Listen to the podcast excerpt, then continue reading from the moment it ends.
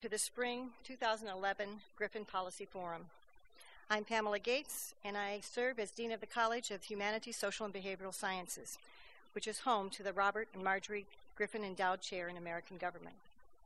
The Griffin Endowed Chair in American Government was created through private contributions to honor three decades of service by two of CMU's esteemed graduates former U.S. Congressman, U.S. Senator, and Michigan Supreme Court Justice Robert P. Griffin from the class of 1947, and his wife, Marjorie Anderson Griffin, class of 1944. The Griffin Endowment leads Central Michigan University's efforts to help prepare principal political leaders to serve Michigan in the future and to elevate political awareness and activity among students, faculty, and citizens.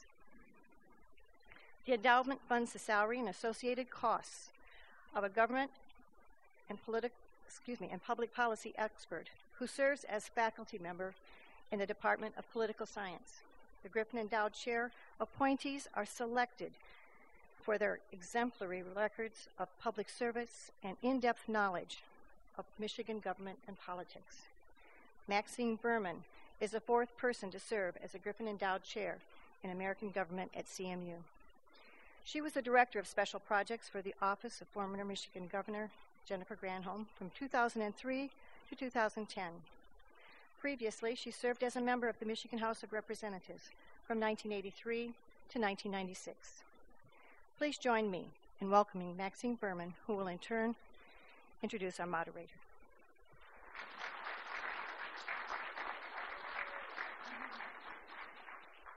Thank you. Uh, first of all, a little administrative business. If you are in my class and I did not see you, uh, make sure you see me after, so I'll check you off on the list. Uh, Matt, I just saw you. Okay. Um, well, welcome, and uh, we're delighted to have you here, and we're delighted to have this topic going on today. You know, most of you in here, like almost all Americans, will probably never be in a courtroom. In fact, you'll probably never ever be in front of a judge for any reason. And yet, all of us have a stake in seeing to it that our judicial system runs in the most, um, I was going to say judicial way possible, but, uh, you know, in an absolutely nonpartisan and unbiased fashion. Um, and we also spend so much time, those of us who are political junkies, and I think most people here have some interest in politics, or they wouldn't be here in the first place. We spend so much time absorbed with, and maybe even in cases like for people like me, salivating over partisan elections, uh, that we never spend too much time looking at the judicial selection process. Uh, there is a new task force this year that is being chaired by Justice Marilyn Jean Kelly and Judge Bill Ryan regarding whether or not Michigan ought to change in some way the method by which we select our judges in the state of Michigan. Uh, other states do it differently. So uh, I have no uh, dog in this fight, by the way. I have very mixed emotions in many different ways about this. But I think it's a critical topic because all of us expect that our judicial system will be impartial, unprejudiced, and uh, completely fair in every single way. So uh, I think this is a topic of great importance, and with that, I would like to introduce John Lindstrom, who is the publisher of Gongwer. And if you ever get a chance, you ought to read Gongwer because about the best thing going in terms of understanding exactly what's going on in Lansing. And he will introduce the rest of the panel and get us started. Thank you, Max, um, and thank you everyone for being here. Uh, I actually have been in a courtroom. Um, I've served on five juries, and I got another one coming up. Um, and when I've sat in the jury box, I've sometimes wondered, who is this guy in the black dress and how did he get there? Well, we have four people here who can talk about that and maybe about what we should do to change the system. We're, we start off to my immediate right, Justice Marilyn Kelly. Um, Justice Kelly is a graduate of Eastern Michigan, got her law degree at Wayne State. She once served on the Michigan State Board of Education before becoming a judge. She was elected to the uh, Court of Appeals in 1988, and elected to the Supreme Court in 1996. She uh, most recently was the Chief Justice of the Supreme Court, and as Maxine said, is now co-chairing uh, this committee on which Judge Whitbeck also serves, along with Judge Ryan, who was also a former Supreme Court justice. To her right, we have Judge William Whitbeck, who is a uh, graduate of Northwestern, got his law degree at Michigan. He served under Governor Romney. He served in the Milliken administration. He uh, he served in the transition teams for President Reagan and for Governor Engler. Governor Engler named him to the Court of Appeals in 1997. He has been chief judge of the Court of Appeals when he's not writing lengthy opinions. He's outselling his mystery to account for murder, which has to do with a political assassination, and he insists it's not autobiographical. to his right is Rich Robinson. Uh, he's our Yooper. He's a native of Sault Ste. Marie. He is also a Michigan man. He got several degrees at Michigan.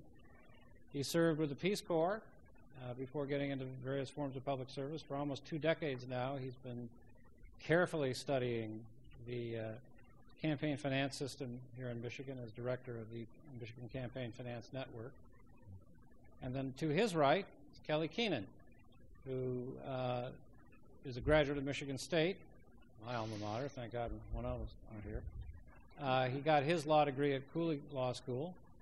He worked in the legislature as a legislative aide. Then he was a number of years in the Attorney General's Department, where he uh, began working with the then Attorney General Granholm. When she was elected governor, he became chief legal aide to her, helped her in assessing the qualifications of, what, 150 different judges? About there. Um, he left to go on his own in the private sector. He now runs uh, Keenan Consulting, but he has also served on the Civil Rights Commission. So here you all are, a murderer's row of legal experts. Uh-huh. And uh, Justice Kelly, we'll start with you. The judge selection process in this state is pretty basic, isn't it? A guy decides to run, guy, woman decides to run for judge, and they get elected. That's that's all there is to it, is it? Pretty simple, isn't it? Except, in fact, it's uh, it doesn't always work out that way. It's true we have an elective system. Judges in the state run for election. Usually, they run in a primary and then a general election. And uh, those who run for the Supreme Court, instead of a primary, go through a political convention and run in the general election. Most judges run for six years, but the Supreme Court judges run for an eight year term. The truth is that nearly half of all the judges on the bench didn't get there originally by election at all. They got there by appointment of the governor. And that's, of course, because judgeships become vacant during that six or eight year term due to death or retirement. And when that happens, it's up to the governor to appoint the replacement.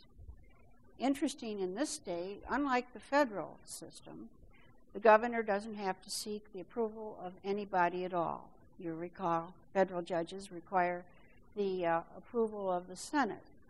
But uh, in Michigan, the judge or the governor can pick uh, whomever he or she wishes, and uh, there's no confirmation process at all. Well, so we have a mixed bag of of, of, uh, of means by which people get to the. Well, on that point, Judge Whitbeck, you were appointed by uh, Governor Engler. Uh-huh. Um, what was the process you went through, if any, before being appointed? Did the governor call up and say, Bill, I want you on the court, or did you have to go through any kind of an interview process? And do you think you would have survived a uh, confirmation hearing?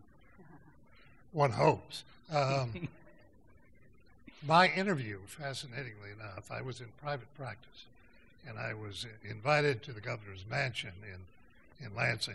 Uh, probably a misnomer because it's really not that grand a place, but it does have a big ballroom in the middle, sort of. And uh, John Engler motioned me over, and, and, in front of 200 people, interviewed me for the uh, for the job on the Michigan Court of Appeals. I mean, everybody in the room uh, knew what was going on except me. Uh-huh. Uh, and I, I did not walk in thinking I was going to be uh, interviewed. I ended up being interviewed in front of 200 people.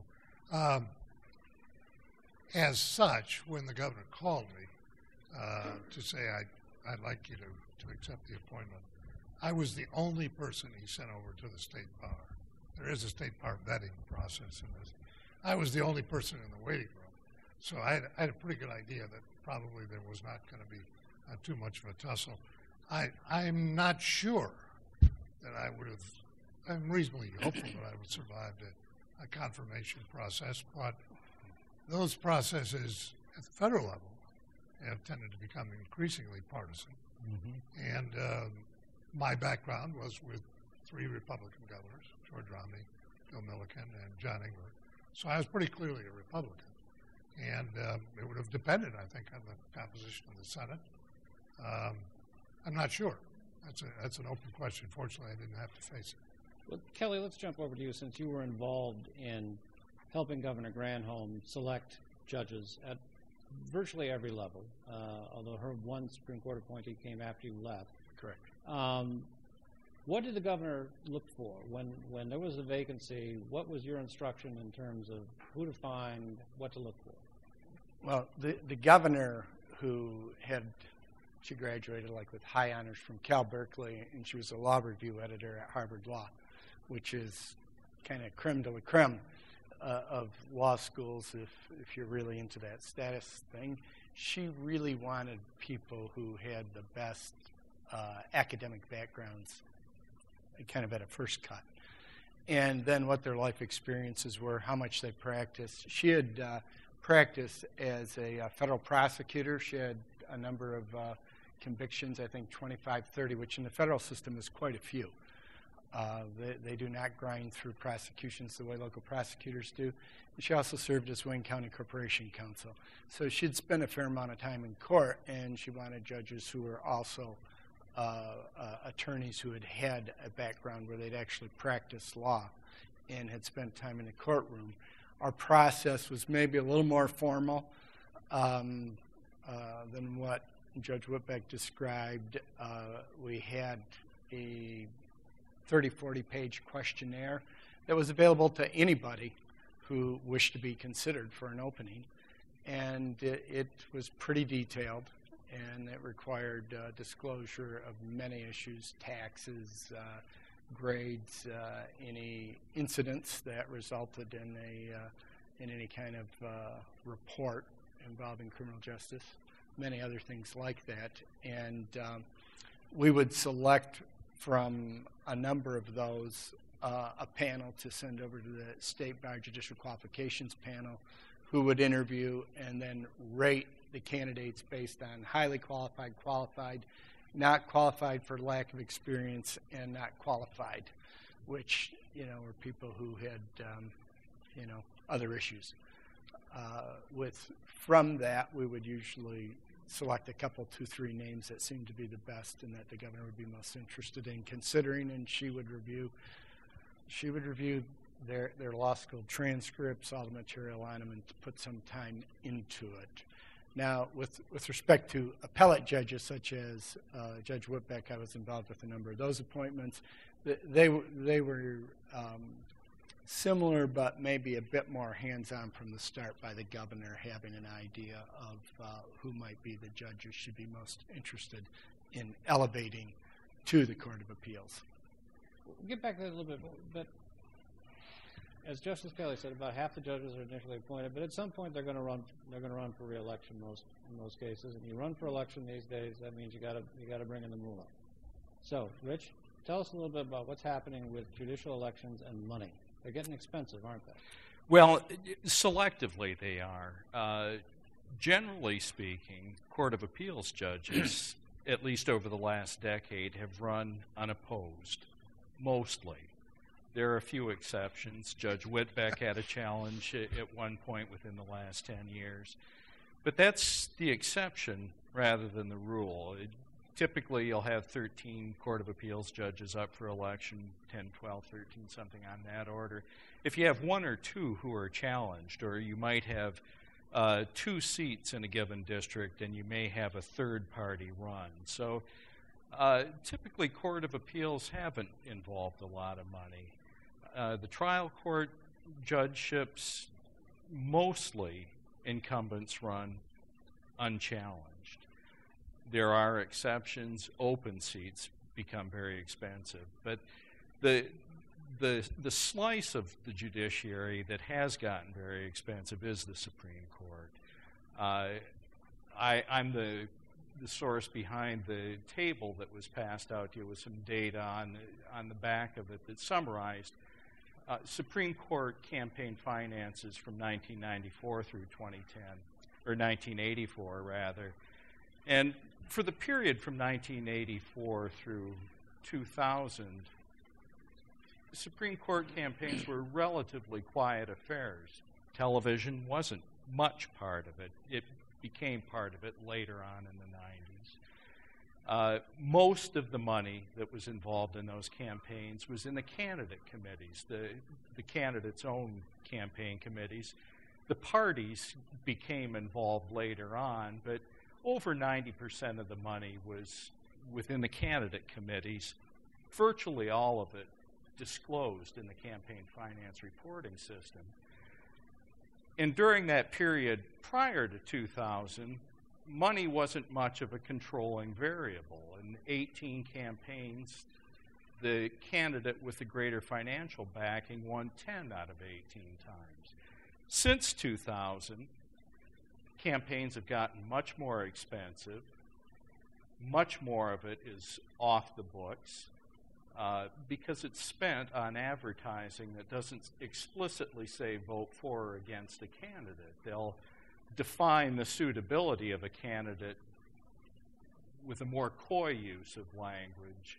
Uh, why is someone soft on crime? Why is someone in the, the pocket of an insurance company?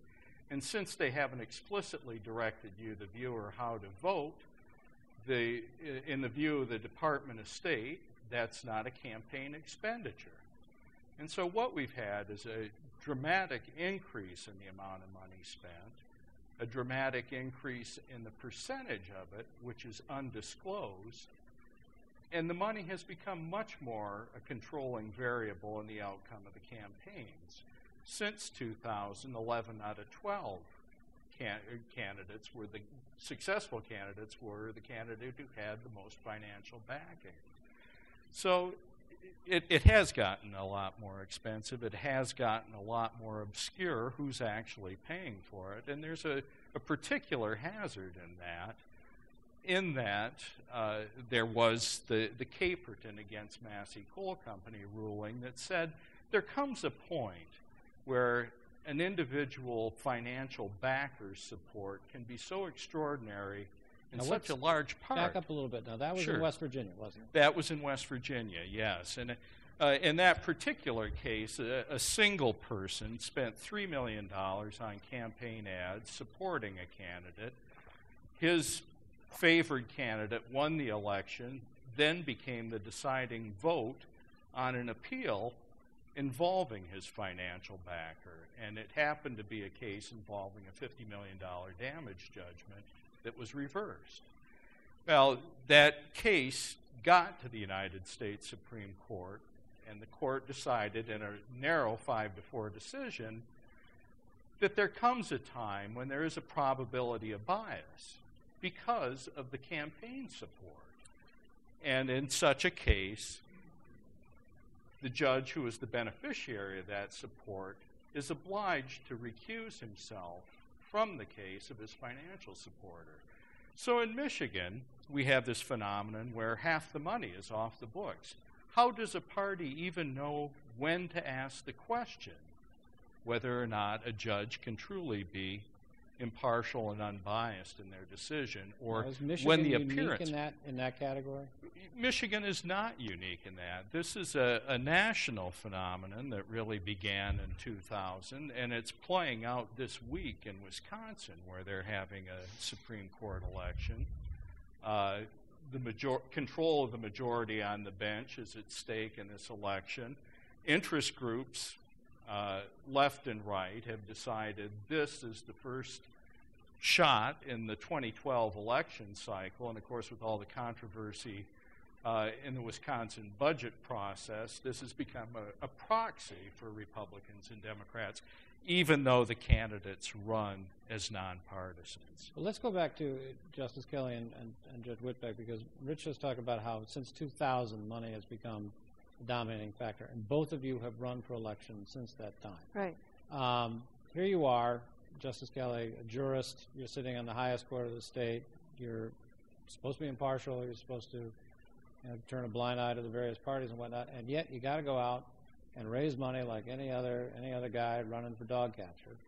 What what? First of all, do you like doing it? Uh, a and and B, does it present to you in your mind any problems uh, doing it and then having to go up knowing that it's possible some of these guys could come before you? Strictly speaking, we don't raise money. Our campaign committee raises money. So actually, we don't touch it.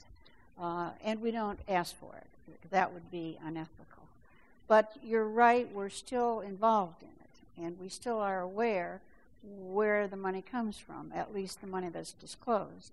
the money that comes directly into our candidate campaign fund is very carefully regulated and identified. It's this money that goes into third party funds that Rich was talking about.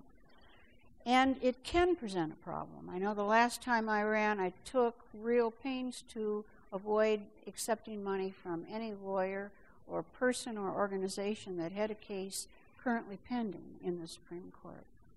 It's not always easy to know uh, if, if, a case is uh, on the cusp of coming, um, but um, that was one effort I made to avoid the awkward situation of taking money from uh, a person or an organization uh, that had contributed to my campaign. Have you ever felt like you had to recuse yourself because of a campaign contribution? No. Now, I haven't been the beneficiary of the kind of money uh, that was involved in that uh, South Carolina case. In fact, I'm fortunate probably in that none of my campaigns involved really big bucks. Uh, so, but even so, one has to come to terms with the situation. And the way I've handled it is um, I've resolved that I would make decisions independent of uh, the fact that a, that a lawyer or litigant might have contributed to me somewhere along the line. Judge Whitbeck, what about this issue of third party funding?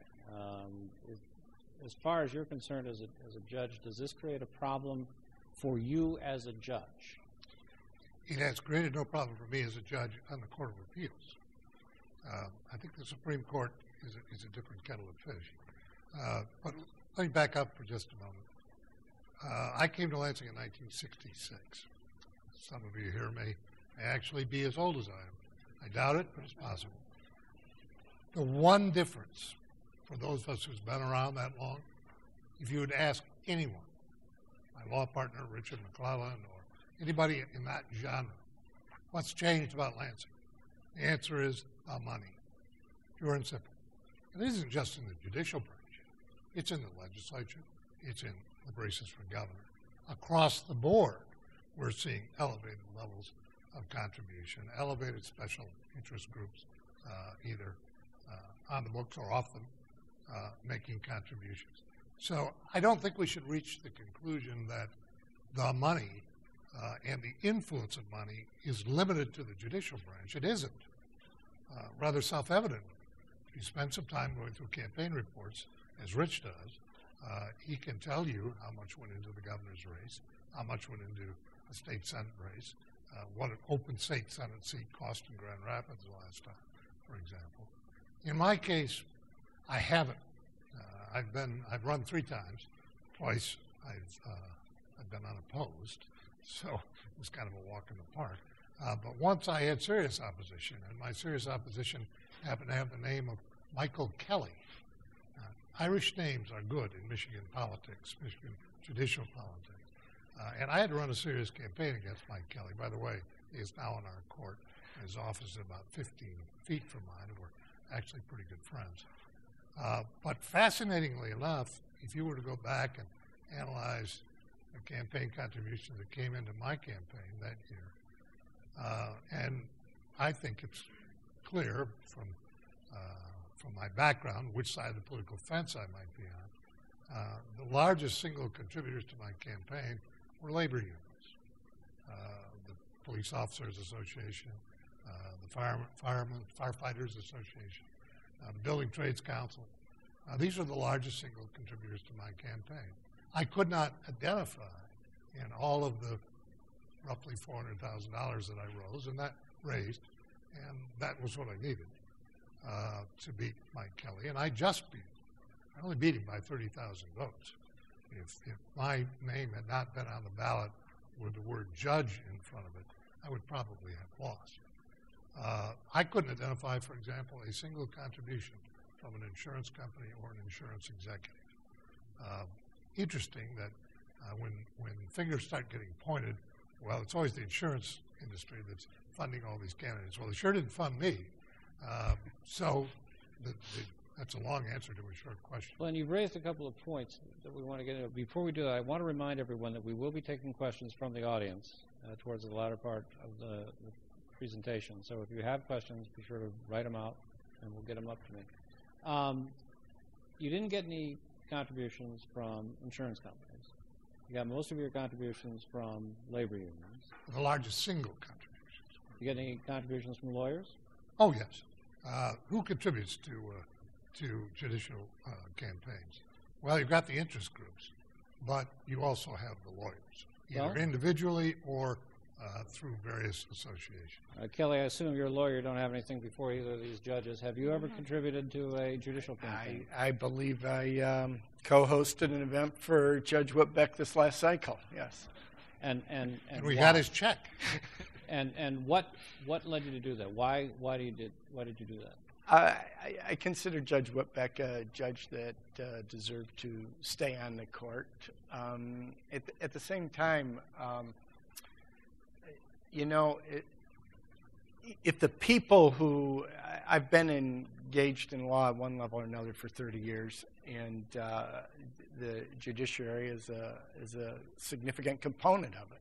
I also write checks to legislators and other folks too, but. Um, um, you know, if nobody does it, uh, it, it's just they.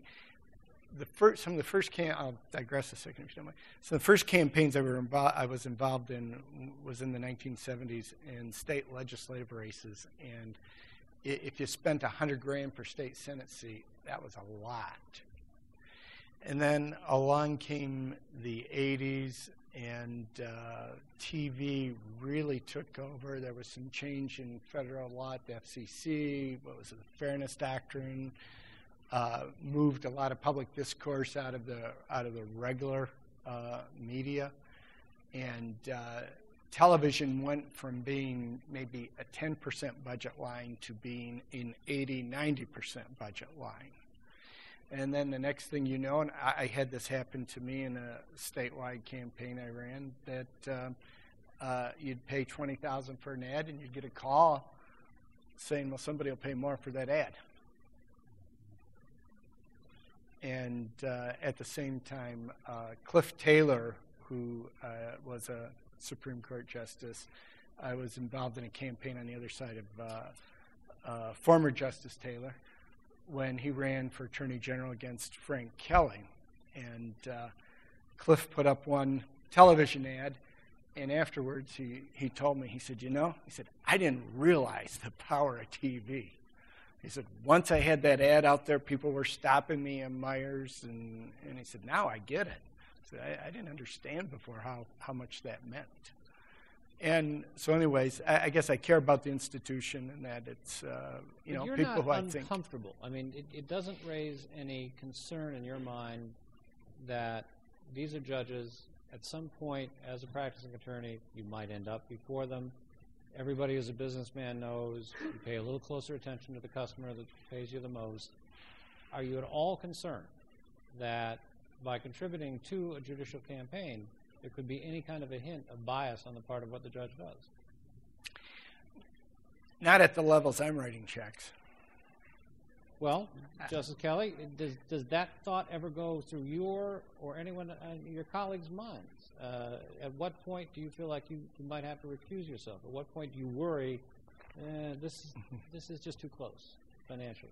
It is a problem. I can't tell you at what point uh, I would feel that I could no longer judge a case, though I have recused myself from time to time when I get an uneasy feeling. Uh, it hasn't happened to have been about money.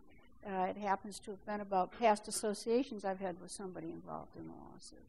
But we uh, we've invoked, uh, we have passed a new rule in our court. And we're one of the only ones in the whole United States that's done it. And it was largely in response to that uh, Caperton case that you heard Rich mention.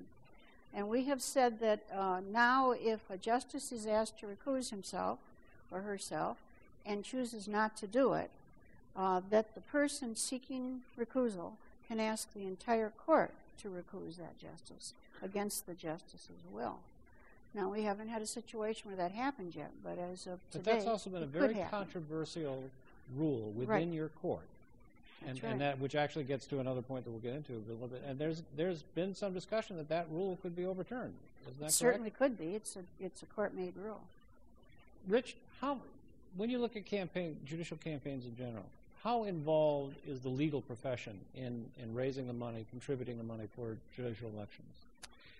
It's quite involved, uh, generally speaking, and that, if we talk about the Supreme Court, generally speaking, uh, the parties are the top contributors. The, the, tar- the parties have license to contribute to a candidate twice as much as any political action committee can. A political action committee can give 10 times as much as an individual person can. Uh, the various interest groups participate fulsomely. A lot of times, one of the top contributors in a Supreme Court justice's campaign will be the partners and associates of any given law firm.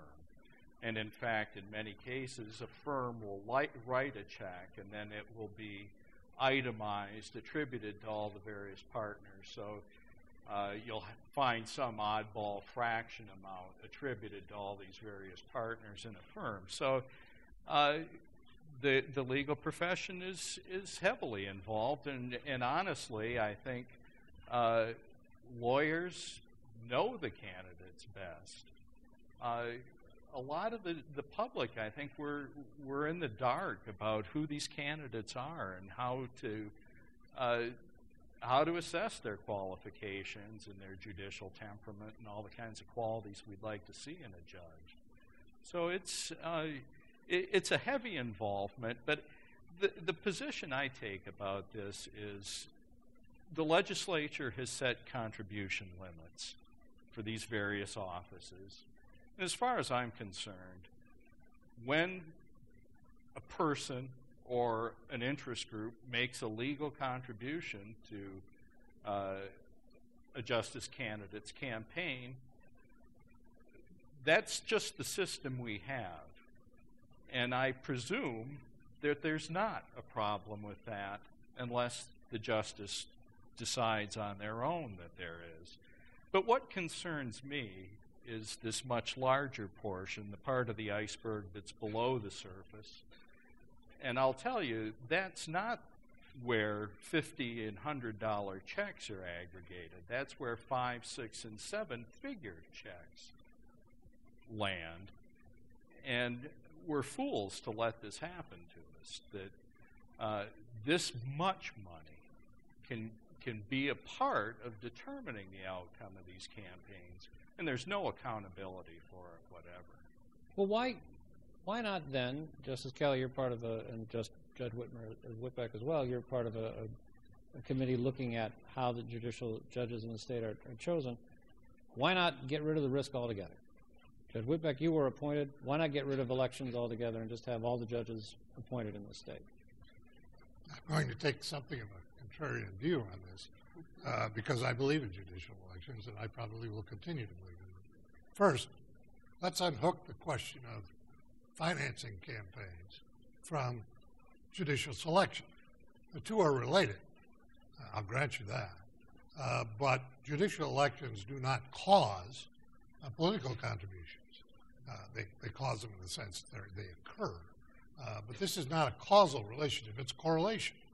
Uh, and how close the correlation is is always a question. But frankly, um, electing judges is the, the least worst alternative.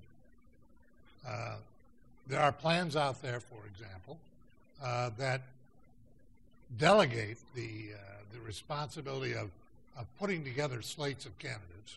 I'm, I'm generalizing here. Uh, to uh, commissions of one sort, you know, a, a, group of wise men and women who are going to tell us who the best candidates will be, and then the governor must select from those those. Uh, to me, that's the absolute worst thing you can possibly do. I mean, talk about lack of accountability. Uh, who are these folks accountable to? Wait a minute, hold on. Didn't that how you got into the court in the first place? In a sure way, it was. Uh, and who was who was I or who was accountable for that? John Engler. Uh, he he was it was out in the open uh, how he made his selection. He made it. He didn't rely on a slate uh, provided by a bunch of unelected officials, who, by the way, are uh, often uh, uh, Missouri being the best example, stakeholders in the very process in which they're they're participating. So it strikes me that this idea of, of delegating the responsibility, if you will, in in selecting judges to a, an unelected panel is just about the worst thing you could do. But Kelly, you served, you, you worked with Governor Granholm in selecting all these judges. You outlined the process that you used before. Now, you get elected as a judge, pretty much all you got to do is have a law license from some mail order law school, and you can put yourself on the ballot. Um, you talked about going through, looking at the transcripts, looking at their financial background, looking at all their various problems. Wouldn't it be better, as much as Judge Whitbeck doesn't like it, wouldn't it be better to, in fact, have a group of people go through the qualifications of a person and make some, at least some initial decisions on who would be the best and most qualified people to be judged? Well, I, my bias is towards Judge Whitbeck's and, on electing judges. However, the the process we used um, involved uh, a pretty deep assessment and dive of the person, their integrity, their career, their character, and how good of a lawyer they were, whether they had a judicial temperament, how they performed in cases they handled. And that was provided back. It, we did it both internally in the state bar. Judicial panel did it uh, as a matter of course, and uh, it, was pretty useful. They had access to a lot of information that you just uh, voters do not have access to normally. Um, but th- the idea of uh, some unelecteds uh, who have no accountability to the body politic, I, I, I don't agree with that. Is the problem is the problem then partly in that, as, as several people have pointed out, the lawyers are the best people to know who the judges are, and yet it's most of the people that are voting are not lawyers.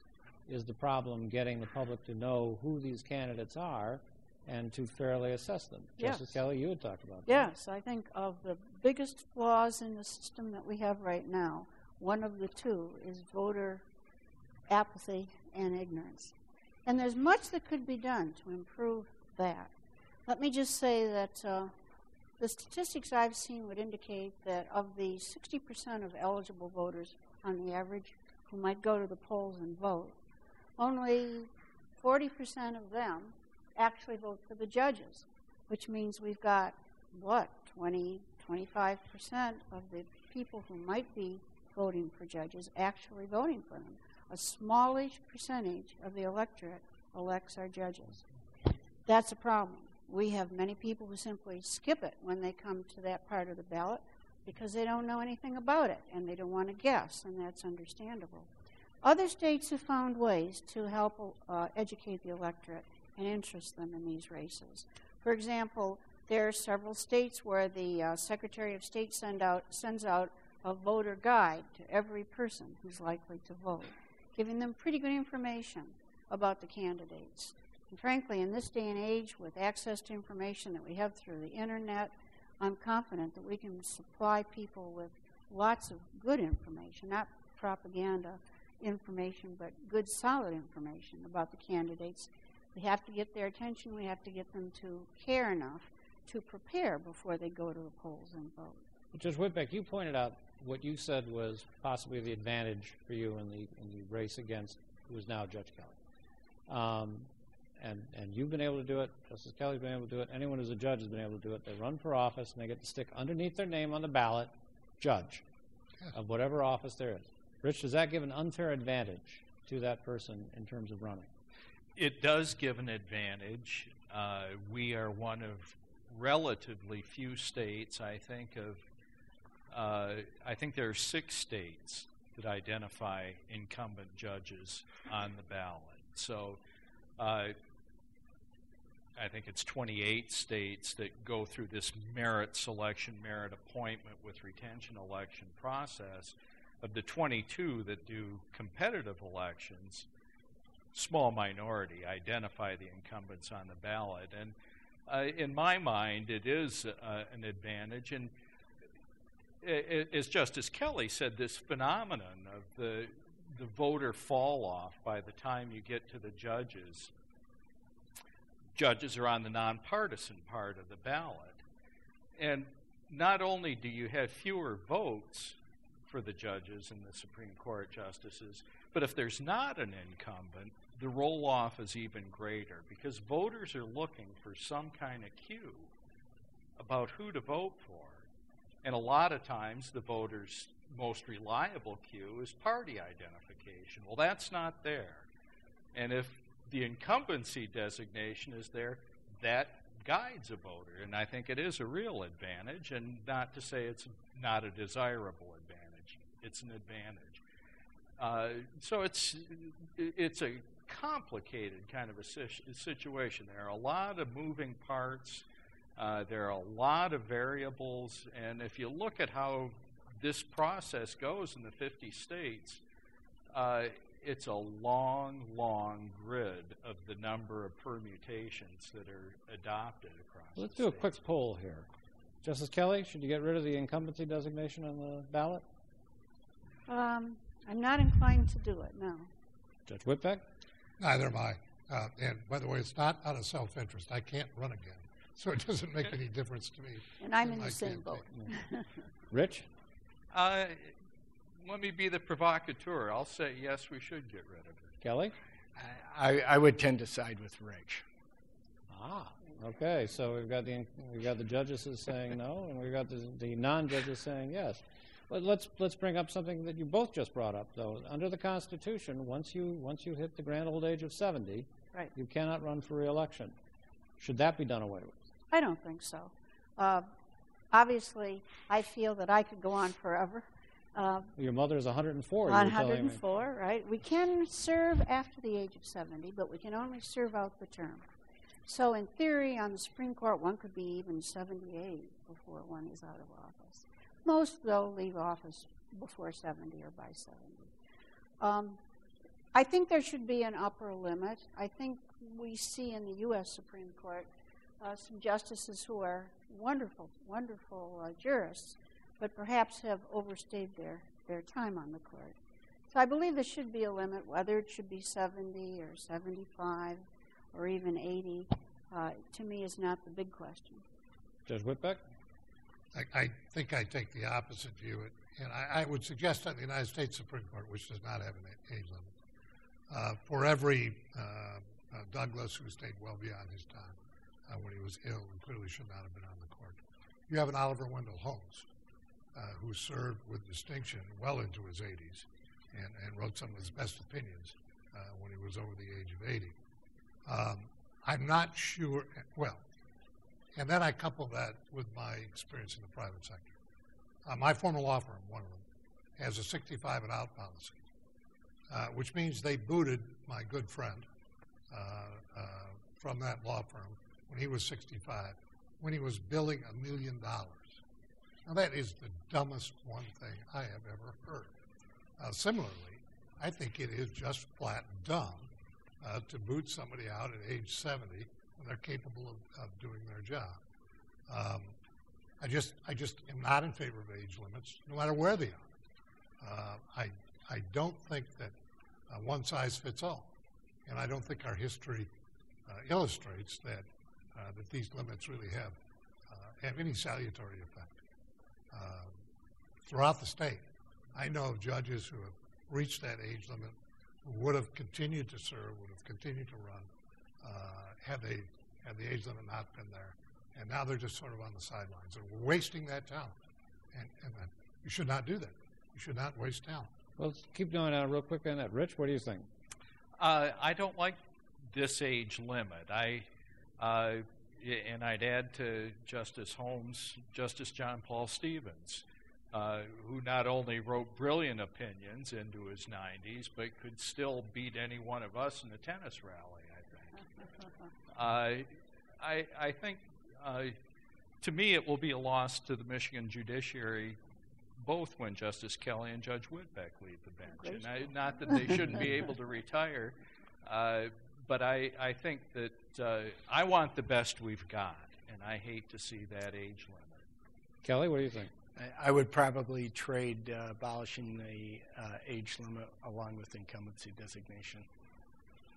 Let's look a little bit more at the judicial qualifications. We've had some discussion about whether or not somebody should go through and review ahead of time.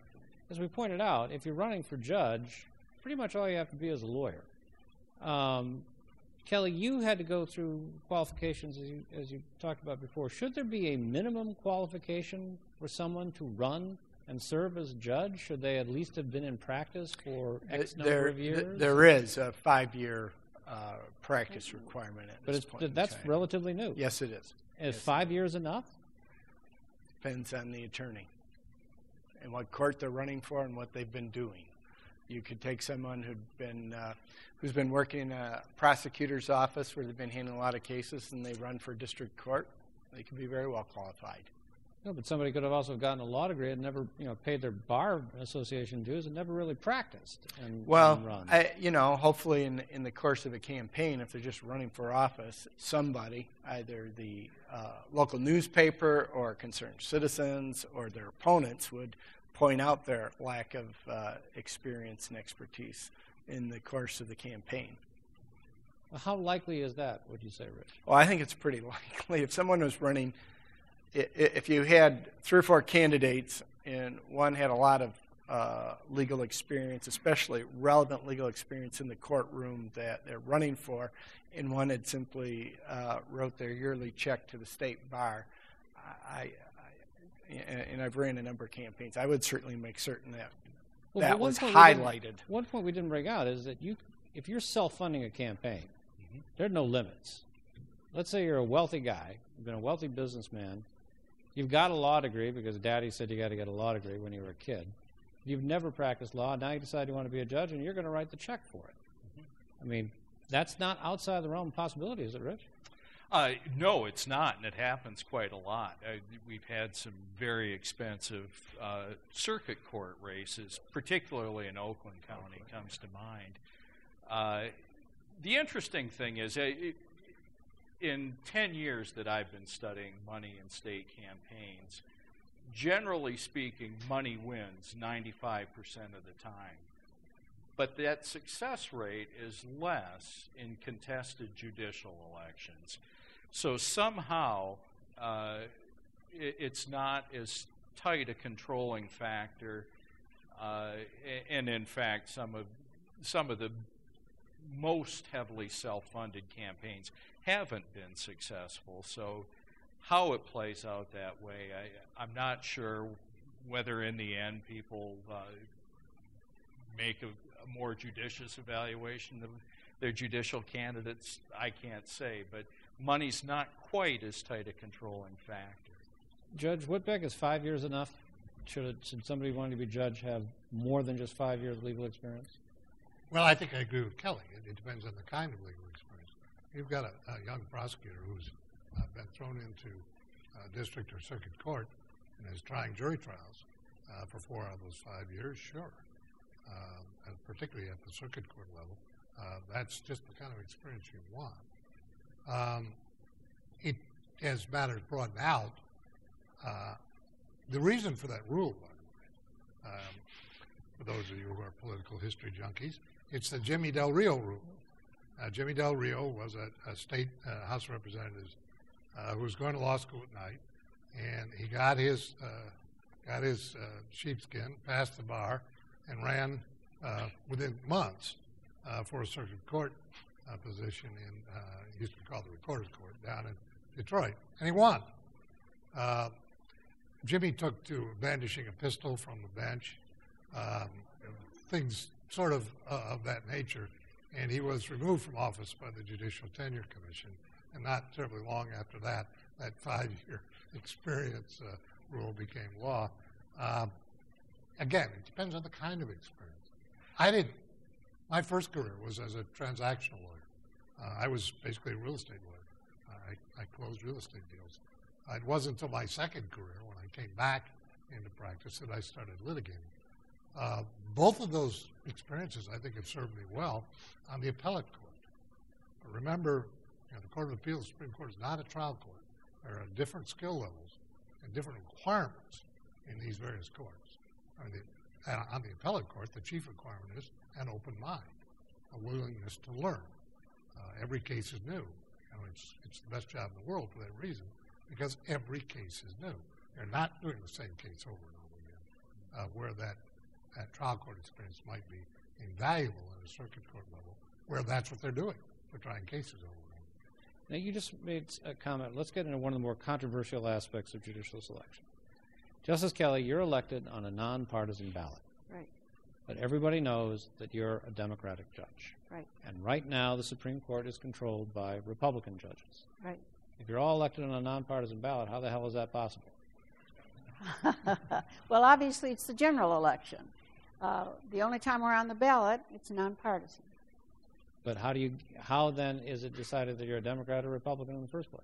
We have to win the nomination of a political party convention. Now, does that make any sense whatsoever to have partisan conventions choosing candidates for a nonpartisan ballot?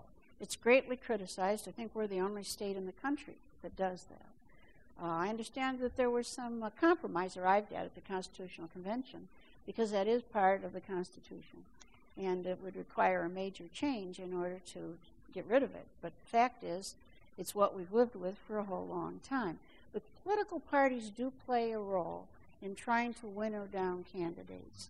Let me tell you, for example, that when I ran for Court of Appeals, there were two seats open. There were 16 people running in the primary.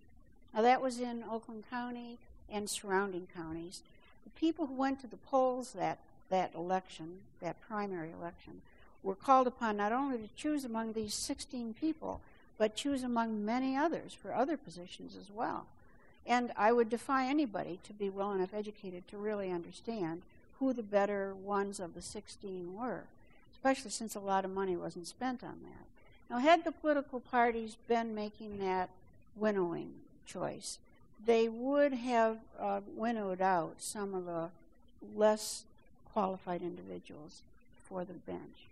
Well, then why not? Why go through this whole, in, in some respects, charade then? And Judge Whitbeck, you've already indicated that you're a Republican by nature. Why bother to have judges as elected on a nonpartisan basis? Why not put them up like everybody else, run as Democrats and Republicans? I guess the answer is that um, since the since the beginning in Michigan, um, remember we've had really five constitutions, and I'm counting the Northwest Ordinance as a constitution. The first two provided for the appointment of judges. Uh, the Northwest Ordinance, three judges uh, for the whole state of Michigan. Uh, the Constitution of 1835, which was actually passed before uh, Michigan became a state in 1846, provided for the appointment, not the election of judges. Interestingly enough, that appointment with the advice and consent of the Senate, uh, just as the United States government does it. Is 1850 that we went to the system that we have now. Uh, the 1963 convention, however, provides that judges shall be elected on the nonpartisan ballot. All judges, justices of the Supreme Court, uh, the Court of Appeals, and uh, trial court judges will all be elected on the nonpartisan ballot. The only kink in, in all of this is the method of selecting Supreme Court justices. And it is passeth understanding, frankly, uh, that, let's take the Republican side of the aisle, uh, that a, a, a person uh, gets nominated at DeVos Hall in Grand Rapids in a, an intensely partisan convention and walks out of the Amway Hotel and the light shines down and they become nonpartisan. Well, of course not. Uh, that's not what happens. Uh, the parties heavily contribute to their campaigns. Uh, they are running, like it or not, as Democrats and Republicans. Uh, less so at the Court of Appeals, interestingly enough. Uh, but you could change it in Michigan. Uh, I continue to favor the election of judges. but the, the nominating convention twist at the Supreme Court is by statute.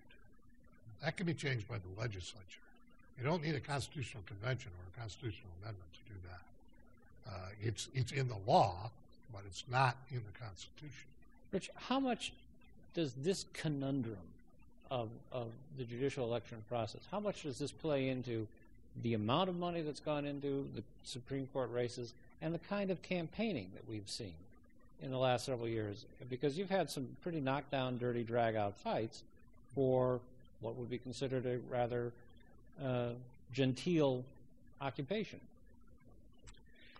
Well, uh, I I think that there is a a sense among partisans that the power of interpreting law is so great that it can be a substitute for writing law. And if the majority on the Supreme Court is four and you need 76 votes in a legislature to pass a law, there's a certain attraction to trying to win your majority on the Supreme Court. And Justice Kelly is right. Our system is unique of this party nomination, nonpartisan general election. Ohio may be even sillier. They do partisan primaries and nonpartisan general. But uh, uh, Wisconsin's electing a Supreme Court justice tomorrow. It's a nonpartisan primary and a nonpartisan general election, and everybody knows who the Republican is and who the Democrat is. Uh, it, it is a conundrum, and uh, it's complicated. It's just complicated. Kelly, Governor Granholm was leader of the party, leader of the Democratic Party. She was governor. Um, what role, if any, did she play in helping the Democrats decide who was going to run for Supreme Court? Now, obviously, you had some incumbents. You had Justice Kelly, for example, and others. But you had open seats as well. Did she play any role in deciding who those candidates would be? She gave some consideration to it, certainly, because they were going to be on the ballot at the same time as she was, generally speaking. And uh, if you're the if you're running and you have some ability to help uh, decide who's going to be on the ballot, you know, you're going to exercise that. You don't want someone on the ballot who ends up being, you know, a real drag, if you will, anywhere on the ballot. Um, as to how heavily she was engaged, I mean, I, I would spend some time on it, and she was aware of who was engaged. And, um, you know, I think if there was someone who she didn't feel was qualified, uh, they wouldn't have been able to get a nomination. Did electability play any role in the judicial selections that she made, especially when you looked at things like Court of Appeals? Was that any kind of a factor in her decisions? Well, I, she was looking for what she felt was real quality, and it, you know, the, the electoral process may get a get a, get a bad rap. Everybody sees all the TAC ads and and what have you. However, I, I think no system's perfect, and, and as a whole, the cream kind of rises, and, and that actually, over the longer span, the best do get elected, and the best candidates are the most electable. Somebody who's got a real problem in their background isn't going to be electable if that problem pops out. So you're going to steer around a person who maybe declared bankruptcy and nobody knew it, and uh, it ended up they or someone who had a domestic violence uh, assault in their background that nobody really knew about it, but you know we learned it through through vetting. Uh, you certainly wouldn't consider a person like that very electable, and you wouldn't want to put them on the bench. So you talked about attack ads, and we've seen in the Supreme Court race attack ads. Two years ago, now almost three years ago, we had one of the more infamous ones, which accused your former colleague, Chief Justice Taylor at the time, of sleeping on the bench. A, we have to ask, did you ever see Justice Taylor sleeping on the bench? I don't usually look at my colleagues when I'm on the bench. I'm looking at uh, those who are in front of the bench arguing at us. So I can't say I saw him sleep. But what about that ad in general? I mean, is, is there any concern on your part that A, it may diminish the judiciary Why, as of part course, of it? Of course. I'm very concerned about these attack ads, just as I am and Rich is about the amount of money that's getting thrown into these campaigns. Particularly, it happens, in my observation, when the balance of power is up for grabs. Uh, and so one of the reasons my campaigns didn't happen to involve millions of dollars is because the it didn't matter in terms of who ran the court, uh, who got elected during my campaigns. But in any event, I think that the attack ads, the truly unfair attack ads, are a blemish on our on our system, and they give pause. They give you obviously pause, and they give me pause to ask whether our system is working the way we want it to. It isn't just whether the judges themselves are corrupted by the system. It's it's also whether the public believes that the judges can't be fair, have become corrupted. If we lose the public's trust and confidence in the way judges decide cases, we can't have a judiciary, we can't have courts that make decisions that people trust. Do you think, Judge Whitbeck, that, that ads like that make the people feel like they can't trust the courts? Definitely. Um, I mean, it really doesn't matter which which side of the fence you're on. I think on, on this point, um, I mean that ad in particular was, uh, in, in, my my view, uh, false. Uh, it was simply flat out untrue. Uh, and you look at the source of it, I think you could probably understand why.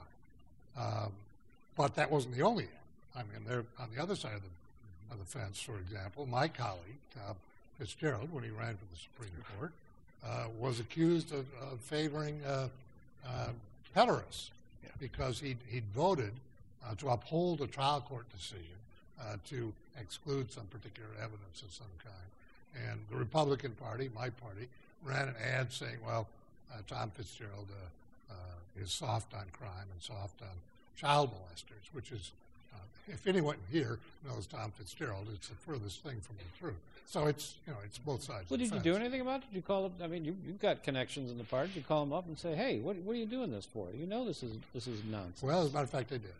And uh, what it had absolutely no effect. I mean, politics is politics, and uh, they wanted to win that seat. They did.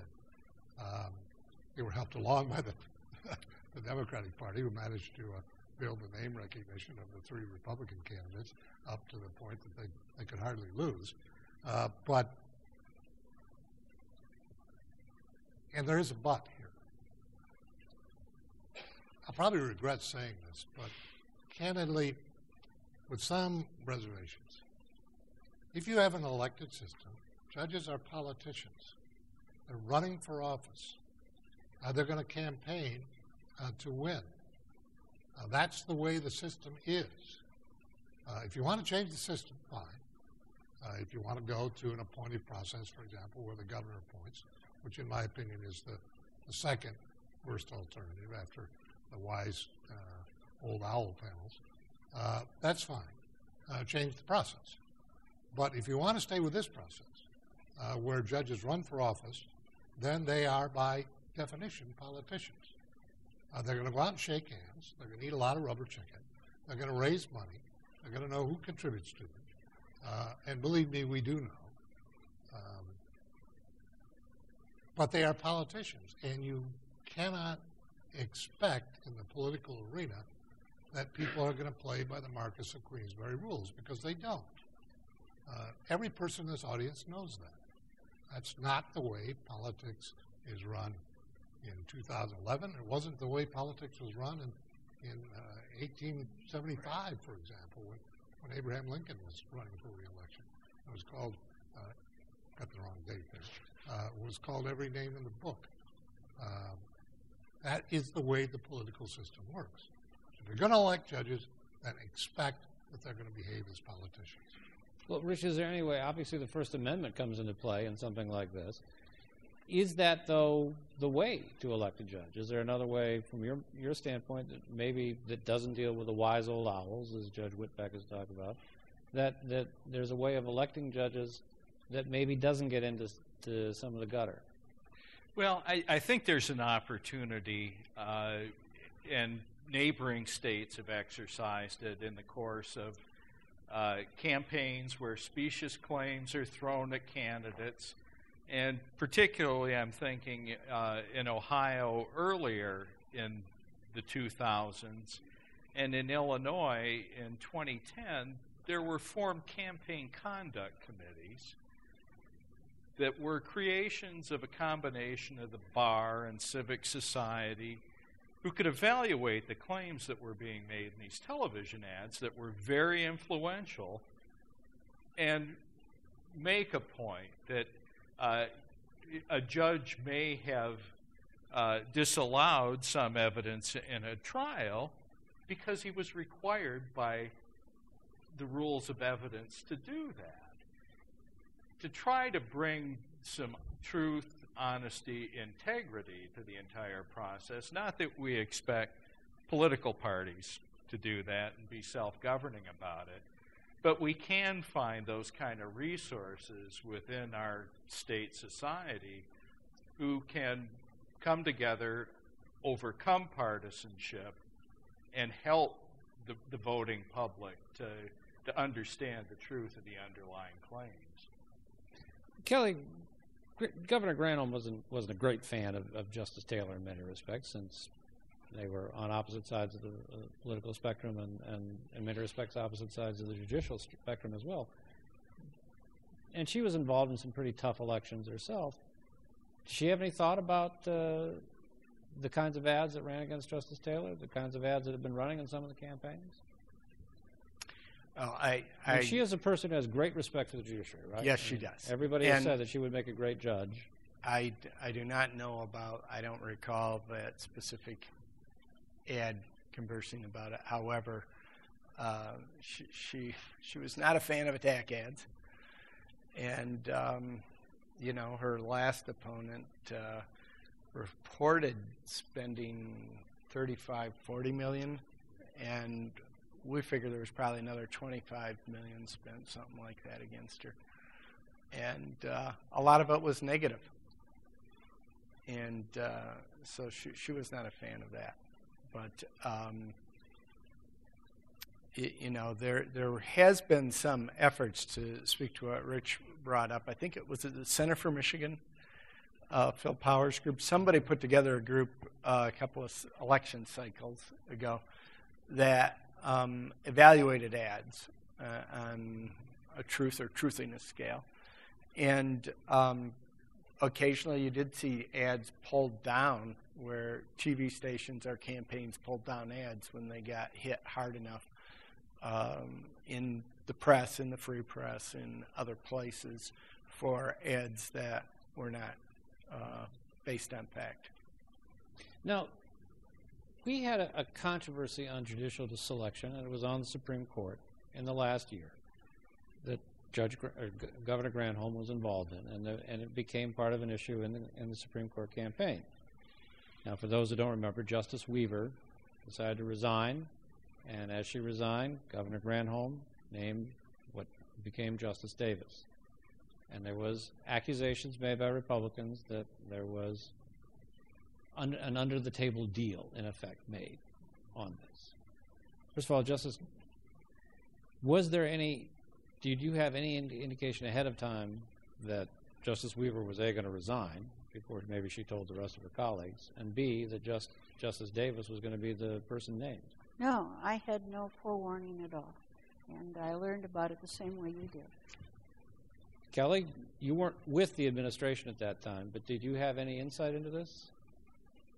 Well, Justice Weaver, on a number of occasions, had indicated an interest in resigning, including in, I think it was 2004. She had even she had let it publicly be known to the to the point that um, the governor recognized her at the State of the State, uh, and she accepted an ovation that she was stepping down, and she didn't. Uh, w- with respect to this specific uh, um, uh, appointment, I don't have a lot I can share, other than I suspect the governor was. Um, quite willing to consider a candidate for appointment who would represent, if you will, the same part of the state as Justice Weaver was from. Well, Judge Whitbeck, doesn't this whole thing, though, because it became part of the campaign, does this in any way justify your argument that uh, judicial election should be the main the main way of doing judicial selection? And, and B, does it point to the idea that well, you got to come up with a better way of, of, of making these decisions? Maybe a few wise old owls wouldn't have been a bad idea in this case. Well, one one never knows. I mean, it. I think it's it's clear from from Justice Weaver's comments that she, at a, at a minimum, suggested to the governor that someone from the upper part of the state uh, should be appointed to replace her. Now, beyond that, I have no knowledge about uh, what may or may not have, transpired. And obviously, Tom Davis, my colleague, is from the upper part of the state. So I guess you draw your own conclusion. But frankly, I guess I have to say it, and I'm not trying to be flip or cute. So what? Uh, when was it that political considerations didn't play a part in appointing people to public office, appointing or electing them? I mean, if there was if there was a deal, quote, um, I'm not put off by that. Uh, I think it's rather commonplace that uh, one takes into account a number of circumstances and, and may reach an understanding. Uh, I'm not troubled by it. Uh, I, I, don't, and I, I understand that, that, my party ran ads based on, you know, calling Tom Davis a deal maker or something along that line. Frankly, I, I, think most of the electorate just kind of shrugged their shoulders over that. At least I certainly did. I don't. I don't think so. I yeah. think it had a big influence, uh, and it is true that if we had a true merit selection system, uh, the governor wouldn't have been able to make that appointment like that, and we would have had the opportunity uh, to to take uh, matters um, out of the purely political realm. Now, I admit that whoever the wise laws are matters, and that's the key. That every system, including the elective system, as we've heard, um, is flawed in many in many minor and sometimes major ways. Well, the merit selection system has its flaws too. The question might be which of the flawed systems does one prefer? Well, we, we talked earlier about John. John, yes. I, first of all, I, I want to take the privilege of the Griffin chair and throw in a, a point and ask a question up, up here. And I want to also, do. if any of you have questions, make sure you have time to do that. Uh, if, first of all, um, I, I, you know, the discussion that we've had would, would lead one to believe um, that you know the appointments process, that the, the, while the elections process is subject to all kind of political stuff, uh, you know the appointments process is very pure and simple. Uh, you know, and and I, I and, and, let's be honest, I don't think John Engler ever appointed a Democrat to be a judge, and I don't think Jennifer Granholm ever appointed a Republican oh, to be a judge, or hardly, hardly ever. Okay, I mean, hardly. You know, there are political. You know, I, I just want to make that clear. It's, it's, not all sweetness and light when when people are being appointed by governors, um, which doesn't mean that they're appointing people who shouldn't be on the bench. Okay. Um, and, and I also wanted to point out on, on the designation, which you've talked about as saying justice of the Supreme Court or judge of the Court of Appeals. We, we refer to the designation as that, you know, whenever the legislature, uh, that's just a statute. There's, there's nothing in the Constitution. And whenever the legislature used to get mad at the judiciary, which is about 46 or 7 times a year, we would always threaten to take the designation away, and that was the only time we ever saw the judiciary, you know, in Lansing. But, but um, Justice Kelly, why was the task force formed? All right, uh, you know, let me. I mean, is it because there's too much politics? Is it because there's too much money? Is it because we should move away from elections? Is it? Be, I mean, you know, there's got to be a reason that this task force, and I don't want to say suddenly came into being, but came into being. And then, if any of you guys have a question, you can stroll up too. Thanks. We formed the task force because we, I think, believe that there are some major flaws in our present system, and we are looking at how they can be corrected and whether changing or correcting them involves going to an entirely new system or merely changing the system we have.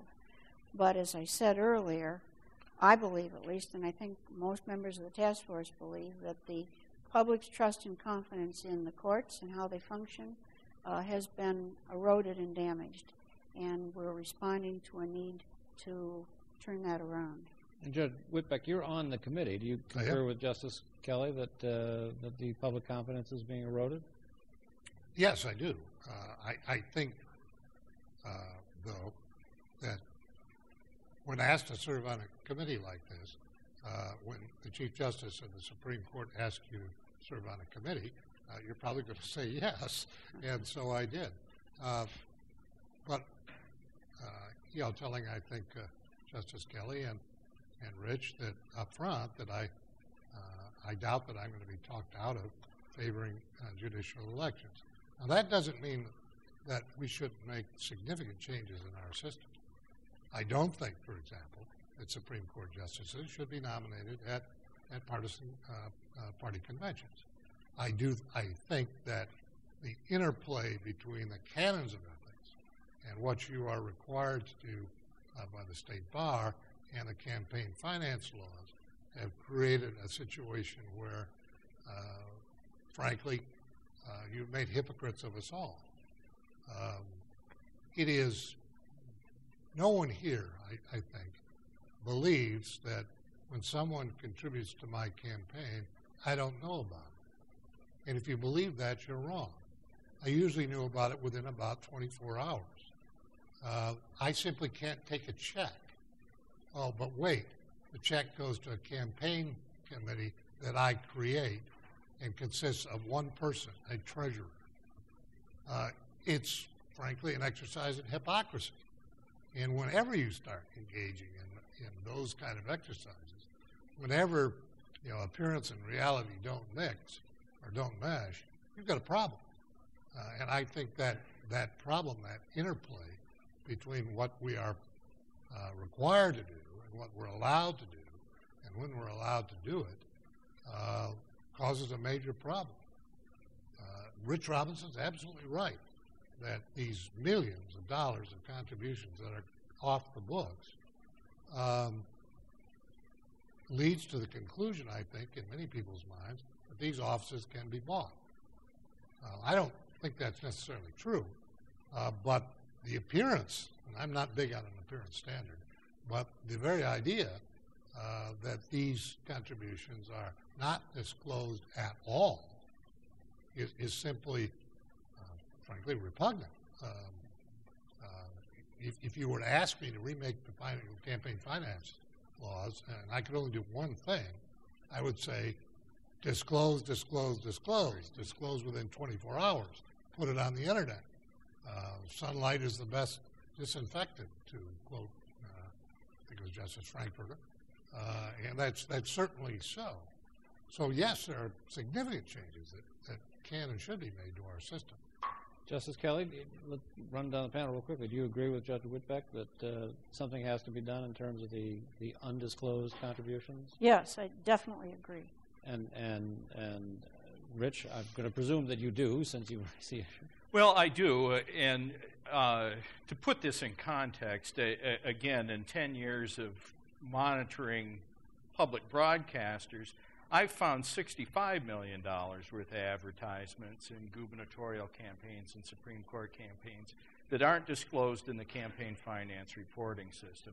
I just happen to think that the judiciary is the worst place for it because, uh, you know, legislators and elected executives have legitimate relationships with interest groups.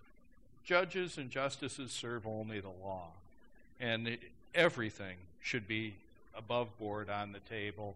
And while I agree with Justice, or Judge Whitbeck that I don't think uh, campaign contributions change the way a judge or justice would decide a case, when you're talking about a Supreme Court where cases are selected to set precedents, uh, to resolve uh, controversial issues or, or ambiguous issues, I'm not sure that the money doesn't have some effect on case selection.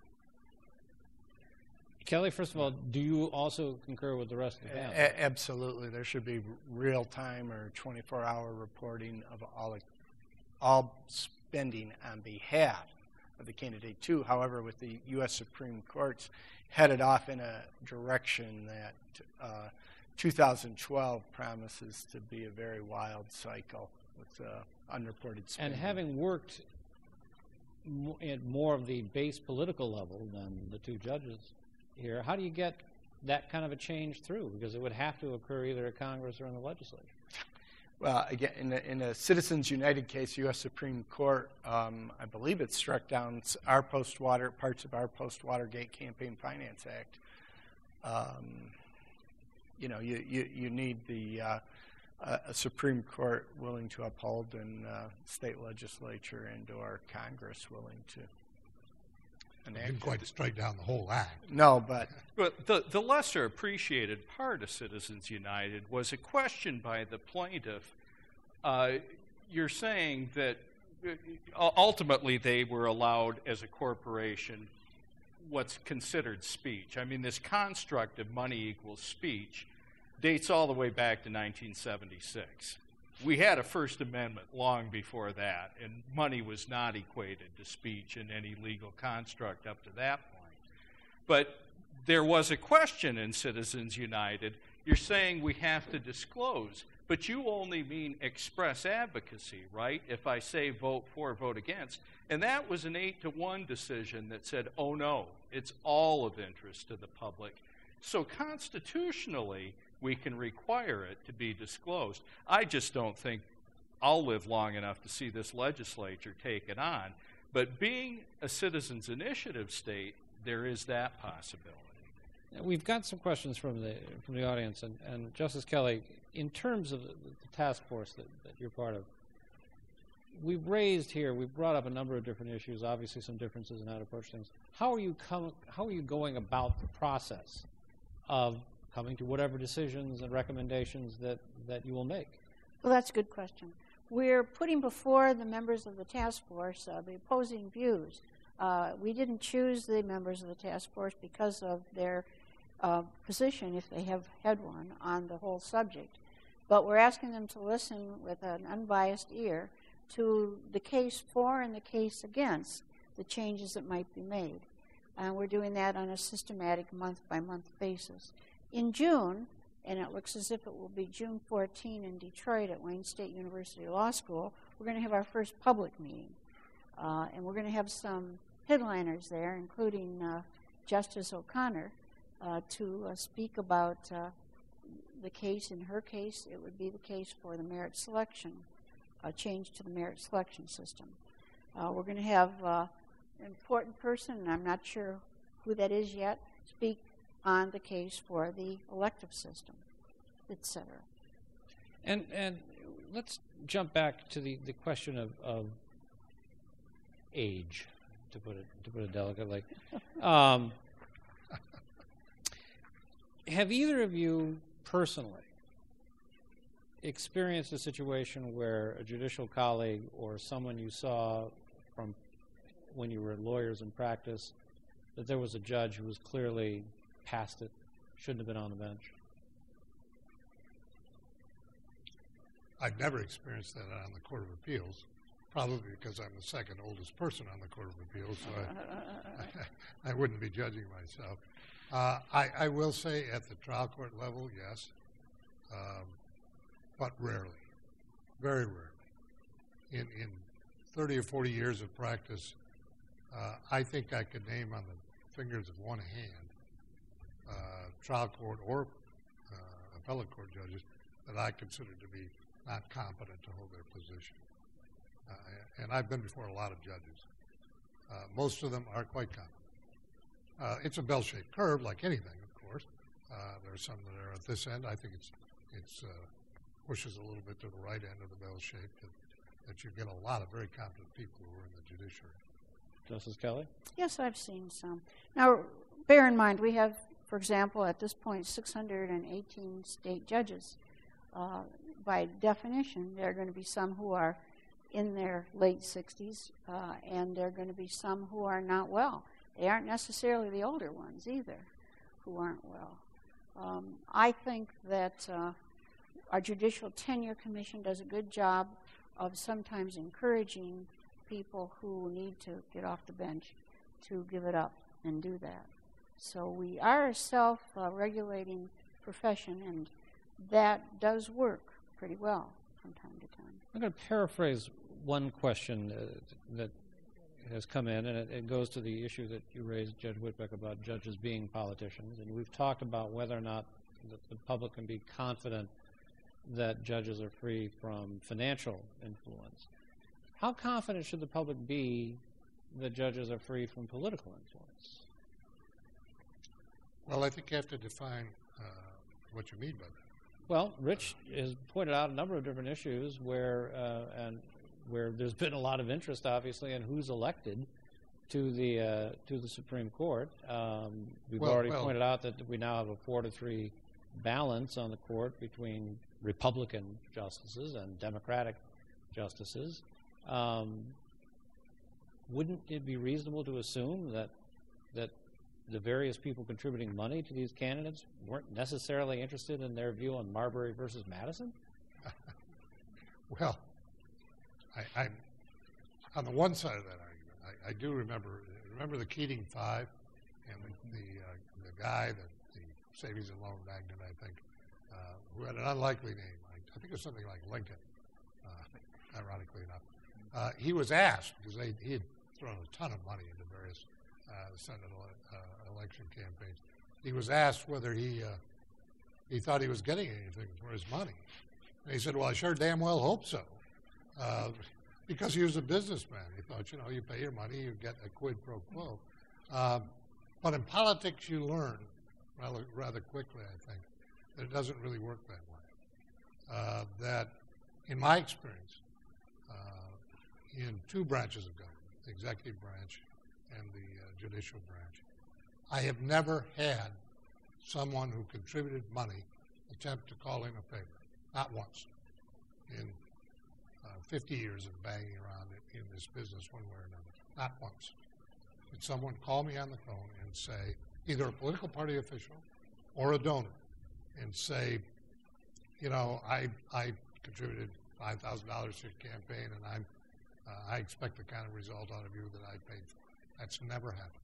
Justice Kelly, do you think that the judges in the state, are, especially at the appellate level and above, are free from political influence? Well, no, not free from political influence. And I might say, too, that uh, y- I agree with uh, Judge Whitbeck that nobody's ever called me either. However, the mere fact that the call hasn't been put through doesn't mean that you aren't expected, perhaps, to be sensitive to, uh, to contributors.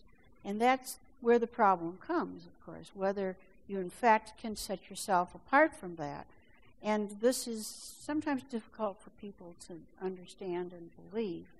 But it is part of the job of being a judge uh, to learn to be able to set yourself aside uh, from the interest of people who contributed to your election or who are just friends. Even if we didn't have money involved, we'd have friendships involved and past associations. And one has to be able to say, You're my friend, I like you, I wish you the best, but unfortunately, I think you're wrong. Rich, is the public concerned about political influence, or should they be concerned about political influence in the judiciary? Uh, I, I think so. I think that the tone and tenor of political campaigns, especially judicial campaigns, is meant to evoke fear, and I think it does undermine confidence in the judiciary. And I think if people don't have faith in the impartiality of their courts, then they seek extra legal means to resolve their conflicts to the detriment of society and the rule of law. So, uh, this is a real dilemma because we, we expect a lot of our judiciary. Uh, this is the place where simple majoritarianism is not enough. It's it's constitutional principles, uh, and so if you're falling victim to an unjust actor, the judiciary is is the one safe place. And I think if we don't have trust and confidence in our judiciary, we've lost an awful lot about what makes our country great, what makes our state great. Kelly, you're a Democrat. You've already said you supported a Republican. Is there, as you look at the ballot, is there a way that you can separate yourself as a partisan from the rest of the ballot when you go down to the judicial ballot and assess candidates on something other than a Democratic or Republican basis? I have personal knowledge of the candidates a lot of times. I know them. You know, I, know what they've done. I know their background, and uh, you know, I have uh, my own personal opinion as to how good of a judge they may be or may not be. And you know, I, I will tend to go with candidates who I consider to be more democratic in their values, but it's it's not a dispositive uh, uh, assessment by any means. I can think of uh, Democratic candidates that you know would turn on my. I, I'd have no more hair than you if the idea of them on the bench. Ooh, Uh, sorry, John, but you, you know, so it it, Just, it, cold. that's right. it doesn't Whitbeck and I are going to a bowling alley later to stick our heads in the ball buffers. So- it does influence it to some extent, but it's not the most dispositive. Well, folks, we're about at the end of the, the program. We're going to uh, we're going to close it off with one fairly easy question, uh, which is a subject that we haven't touched on. But uh, the only judges in this state that are elected on a statewide basis are Supreme Court justices, Court of Appeals, all serve in districts, circuit court judges, of course, probate judges, and district court judges. And the question is, would you support electing Supreme Court justices on a geographic basis rather than a statewide basis? Mr. Kelly? I tend not to favor that, and that's because I believe justices should not represent a part of the state, and they shouldn't even feel as if they're beholden to a part of the state. Uh, our cases come from all over the state, and we don't really vote by districts. Judge Whitbeck? I agree.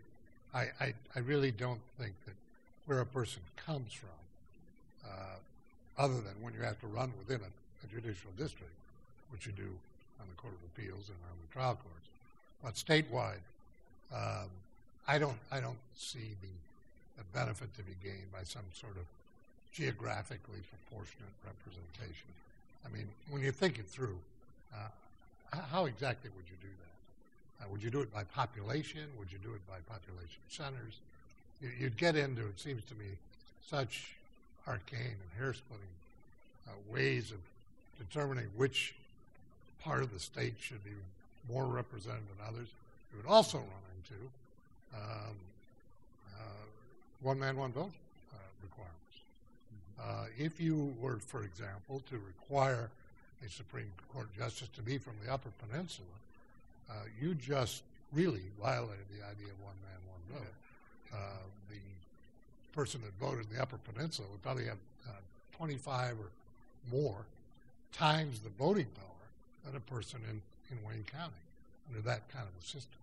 Uh, I doubt it would survive constitutional challenge.